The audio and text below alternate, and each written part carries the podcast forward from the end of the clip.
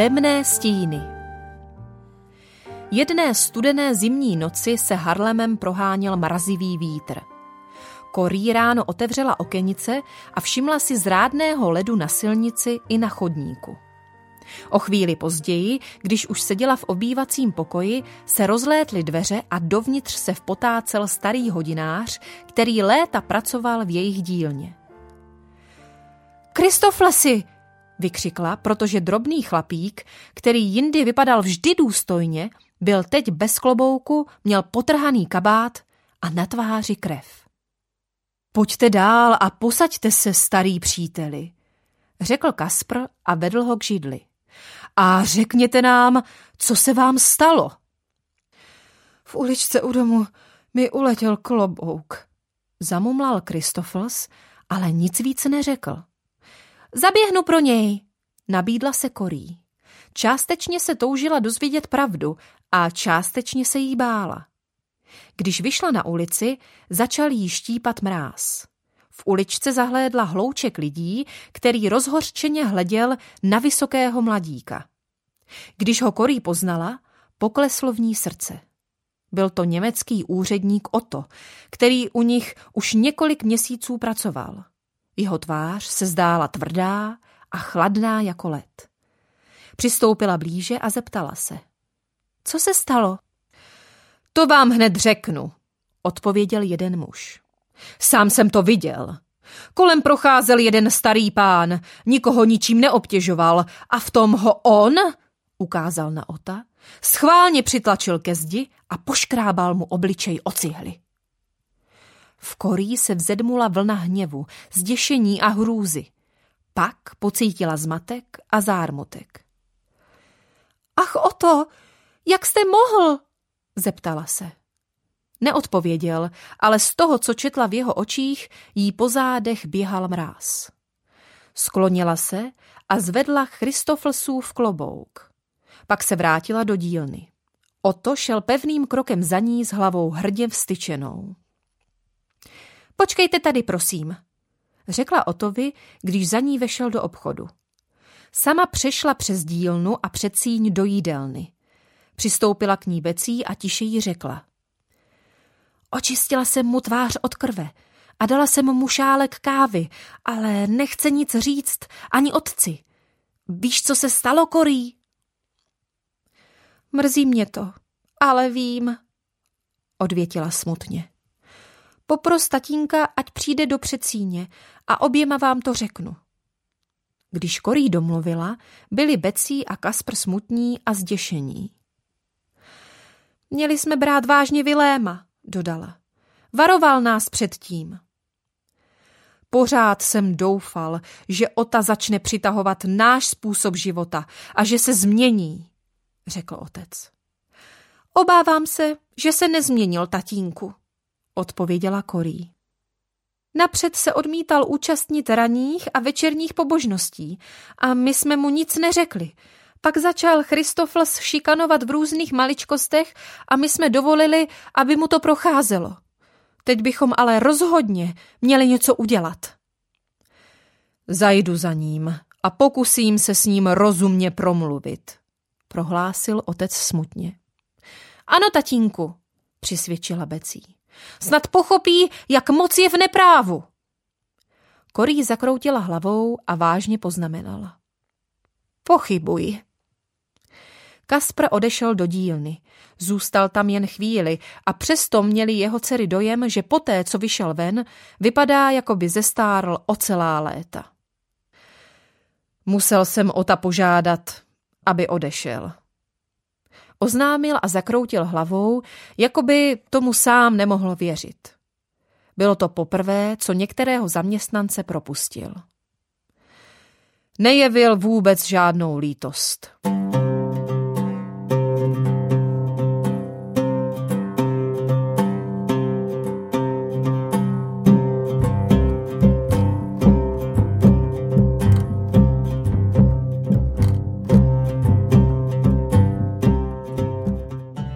Becí objala otce kolem ramen a Korí se vrátila do dílny. Oto si balil věci.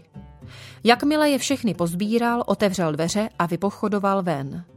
Když zavíral, na okamžik se na ní zadíval a v jeho pohledu se zračil pohrdavý výsměch.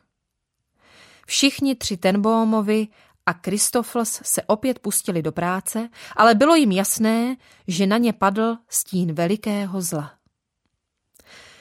Když si člověk pomyslí, přemýšlela nahlas Korí, že v Německu jsou tisíce takových horlivých mladých nacistů jako Oto, kteří uvěřili tomu, že staří, slabí a nemocní jsou jenom na obtíž. A najdou se i tady v Holandsku. Ke mně byl vždycky zdvořilý, namítl Kasper. A to jsem starší než Kristofels. Jenže ty jsi byl jeho nadřízený. Podle Viléma nacisty vedou k tomu, že mají respektovat ty, kdo jsou u moci a dokonce je i slepě poslouchat. Kam to všechno povede? Nevyhnutelně to povede k válce, prohlásil o několik měsíců později vážně Vilém. Jako většina ostatních rodin v Evropě se Tenbohomovi začátkem podzimu dozvěděli děsivou zprávu, že Německo napadlo Polsko. Po loňské zimě nastalo tání a jaro, které přešlo do léta. Na polích dozrálo a bylo sklizeno obilí a příroda se připravovala na klidný podzim. Lidé v Evropě však měli ke klidu daleko. Shlukovali se kolem rádií, kde se dozvěděli, co dalšího Hitler chystá. Tři roky si budoval podzemní armádu, námořnictvo a letectvo. Pak obsadil Československo a uzavřel dohody s Itálií a Sovětským svazem. Teď německá vojska vtrhla do Polska a německé letectvo zatím polská města bombardovalo ze vzduchu. Co pak se tomu nedá uniknout? zeptala se Becí. Vilém zakroutil hlavou a vysvětloval. Jako spojenec Polska bude Británie muset Německu vyhlásit válku. Vždyť před pouhými dvaceti lety podepsali nejvyšší představitelé dohodu, která měla takovým válkám zabránit, upozornila Korí. A všechny zúčastněné národy tu smlouvu společně podepsali. Smlouvy a dohody mohou fungovat jen mezi čestnými lidmi, řekl otec. Přesně tak, dal mu zapravdu Vilém. A to Hitler rozhodně není. Myslíš, že bude možné, aby Holandsko zůstalo neutrální? zeptala se Becí.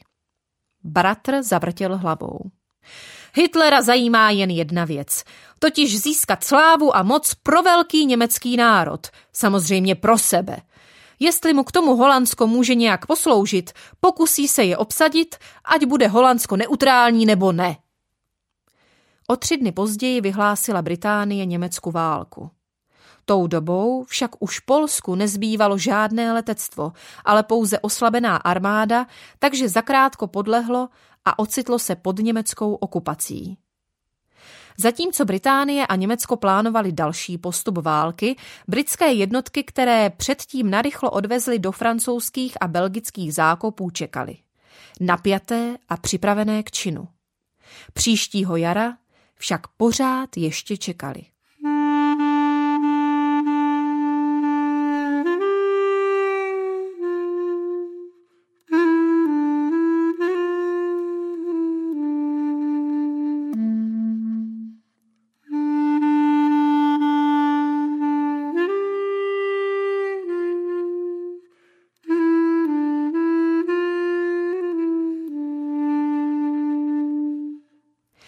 Korí se probudila s panickým strachem.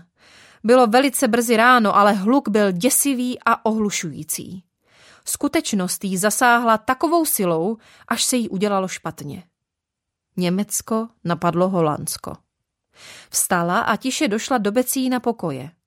Becí byla vzhůru a obě sestry se tiskly k sobě, zatímco nedaleko vybuchovaly bomby a oblohu ozařovaly podivné záblesky. Nejspíš bombardují to malé letiště u Harlemu, hádala Korí. Pojďme se pomodlit, navrhla Becí. Pak po špičkách sešli do obývacího pokoje a poklekli. Pane bože, Požehnej prosím naší královně Vilhelmině a dej holandské vládě moudrost. Utěšuj prosím zraněné a umírající. Modlila se Korí. Prosím tě za milosrdenství pro Němce, přidala se Becí. Korí se otočila a nevěřícně se na sestru zadívala, ale tak klidně pokračovala. Víme, že muži, kteří na nás schazují bomby, jsou ve spárech satanovi zlé moci a velice potřebují tvou pomoc. Pak se začala zase modlit Korí. Pane, vyslyš prosím Becíny modlitby, protože já se za Němce prostě modlit nedokážu. Najednou se jí v mysli sformoval obraz a každý jeho detail byl zřetelný. Na pozadí spatřila náměstí s katedrálou svatého Bava a radnicí. V popředí se něco pohybovalo pod lažbě. Byl to kočár, tažený čtyřmi černými koňmi. A v kočáře seděli lidé, jejíž tváře poznávala. Byla tam ona sama, tatínek i Becí. A také Vilém Anolí se svým hudebně nadaným synem Pítrem. A všechny je odváželi někam, kam nechtěli jet. Celá se otřásla a řekla Becí, Měla jsem něco jako noční můru. Bylo to hrozné. Pojďme si uvařit trochu kávy, navrhla sestra. Seděli u kamen, srkali horký nápoj a Korí vylíčila Becí svoje vidění. Co to podle tebe může znamenat? zeptala se. Nevím, odpověděla Becí. Ale možná ti Bůh ukazuje střípek svého budoucího plánu, abys ve chvíli, kdy to nastane, věděla, že je to celé jeho plán. Plochý do dálky se rozprostírající holandský venkov, na kterém přistály tisíce německých parašutistů a kde burácely salvy německých tanků, teď zářil celou paletou barev rozkvetlých květin, které se odrážely na pozadí všech možných odstínů zeleně, již místy přerušovaly kanály hladké jako zrcadlo a nad tím vším se jako báň klenula modrá obloha. Holandsko bojovalo statečně, avšak velitelé nečekali vzdušný útok a holandské letectvo bylo malé a neskušené. Aby lidé zpomalili postup uchvatitelů, otevřeli stavidla a zaplavili rozsáhlé plochy vodou. Hitlerovi se nezamlouvalo, že by něco mělo dobývání tak malé zemičky zdržovat a přál si je urychlit. Poslal tedy vedoucím představitelům zprávu. Vzdejte se nebo zničím Rotterdam. Už v době, kdy probíhala jednání, zahájili nacisté bombardování a zakrátko byl největší holandský přístav v troskách. Když Hitler pohrozil, že udělá totéž s Utrechtem, holandská vláda kapitulovala. Dobývání Holandska trvalo pět dní. Co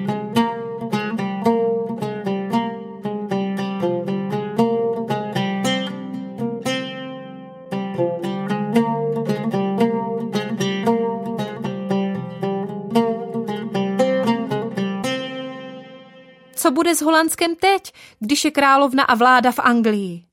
Trápila se Korí. Stejně jako spoustu dalších lidí jí rozčilovalo, že vedoucí představitelé Holandska opustili zemi. Připadalo jí to jako dezerce.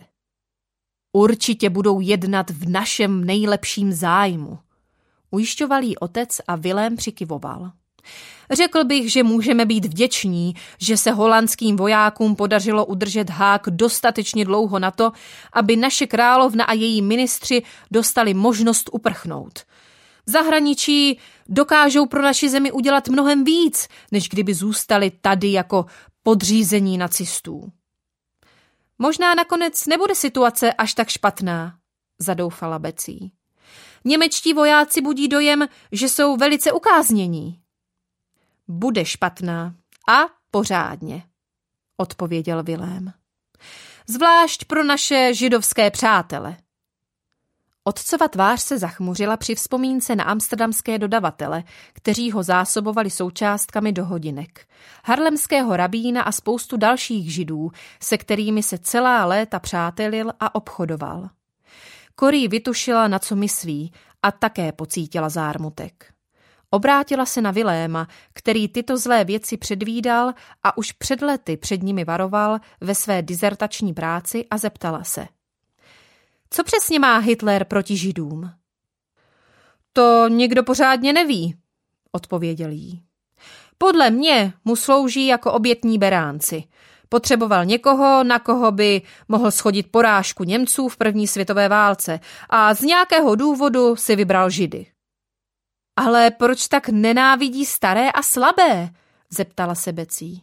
Vždyť mu nemůžou ublížit. Nejspíš ne, ale stojí v cestě největšímu cíli, jaký si jeho ctižádost postavila. Vytvoření rasy silných, inteligentních, čistých Němců, kteří budou jednoho dne spolu s ním vládnout celé Evropě, vysvětloval Vilém. Ale to přece není možné, zvolala Korí. Modleme se, abys měla pravdu, odpověděl otec. Jejich krámek v poslední době projednou zaznamenal slušné zisky. Dobře placení Němci byli dobří zákazníci.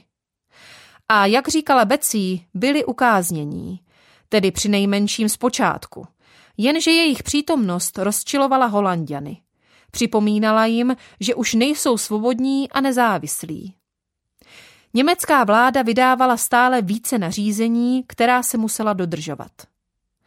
Všichni musí sebou nosit průkaz totožnosti. Po desáté hodině večerní už nesmí být nikdo na ulici. Později to byla osmá a pak dokonce šestá. Je zakázáno používat holandskou vlajku a zpívat holandskou hymnu. Všichni židé si musí na oblečení našít žlutou šesticípou hvězdu a nikdy nesmí vycházet bez ní. Nikdo nesmí poslouchat britské zprávy. Všechny rozhlasové přijímače se musí odevzdat. Jedno rádio odevzdám a to druhé si necháme, prohlásila Korí. Musíme přece vědět, co se děje a nemůžeme se spolehnout, že se teď z novin dozvíme nějaké skutečné zprávy.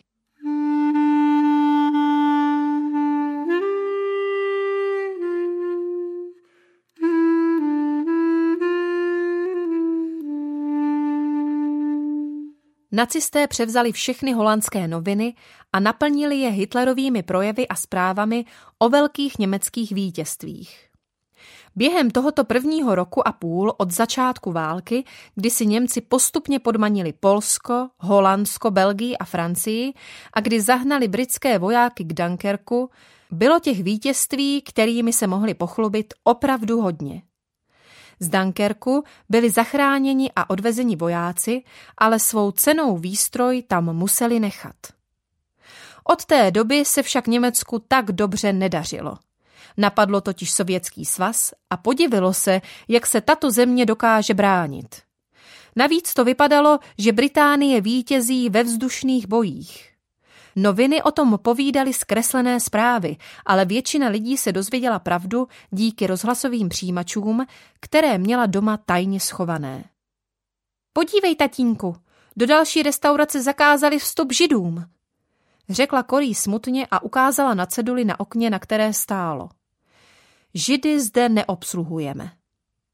Byl prosinec a toho dne byla zima mírná. Krátce předtím pršelo, takže ulice byly ještě mokré a místy zůstaly louže. Holandsko bylo okupované už 19 měsíců. Kaspr teď působil staře a křehce. Hleděl na ceduli, potřásl hlavou a řekl. Vilém měl pravdu. To, co se už před časem dělo v Německu, se teď děje tady. Berou židům úplně všechno. Domy, práci i všechna práva. Korí si povzdechla a pomalu pokračovala v cestě. Chudák táta, pomyslela si. Tyhle procházky už mu nepřinášejí takové potěšení jako kdysi.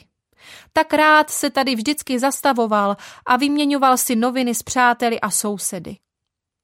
Teď se ale lidé snažili být z ulic co nejdříve pryč, aby se vyhnuli nadutým německým vojákům.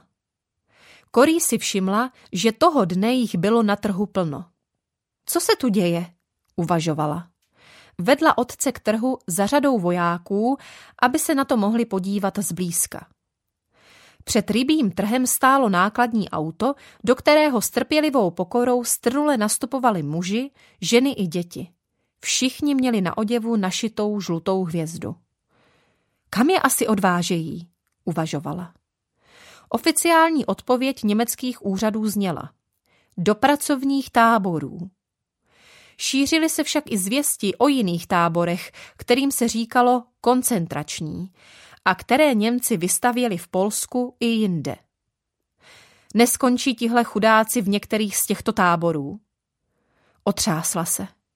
Nákladák vyrazil, vojáci odpochodovali a korý s tatínkem zamířili domů. Ubohé Německo, řekl najednou Kaspr. Jeho lid drze zaplatí za to, co dělá židům. Dál kráčeli v mlčení. Korí se připletly do cesty zablácené noviny. Šlápla na ně. Určitě jsou plné zpráv o německých vítězstvích a přitom to teď jde z Němci z kopce. Ta myšlenka ji trochu utěšila. Rusové, kteří od června statečně bojovali, teď vyrazili do protiútoku. O den později vstoupilo do války na německé straně Japonsko, jenže po útoku na Pearl Harbor se do války zapojili američané. Británie tak získala nového, bohatého a mocného spojence. Velká Británie, Sovětský svaz a Spojené státy společnými silami určitě zvítězí. Kéž je to brzy, drahý pane Bože, prosila. Pak došli domů, pomohli otci vejít dovnitř a byla ráda, když za nimi zavřela dveře.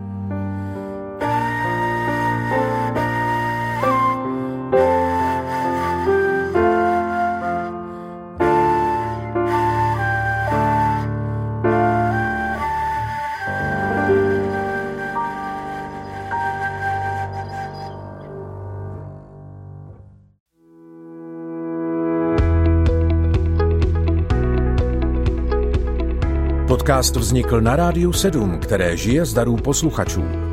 Pokud nás budete chtít podpořit, budeme rádi.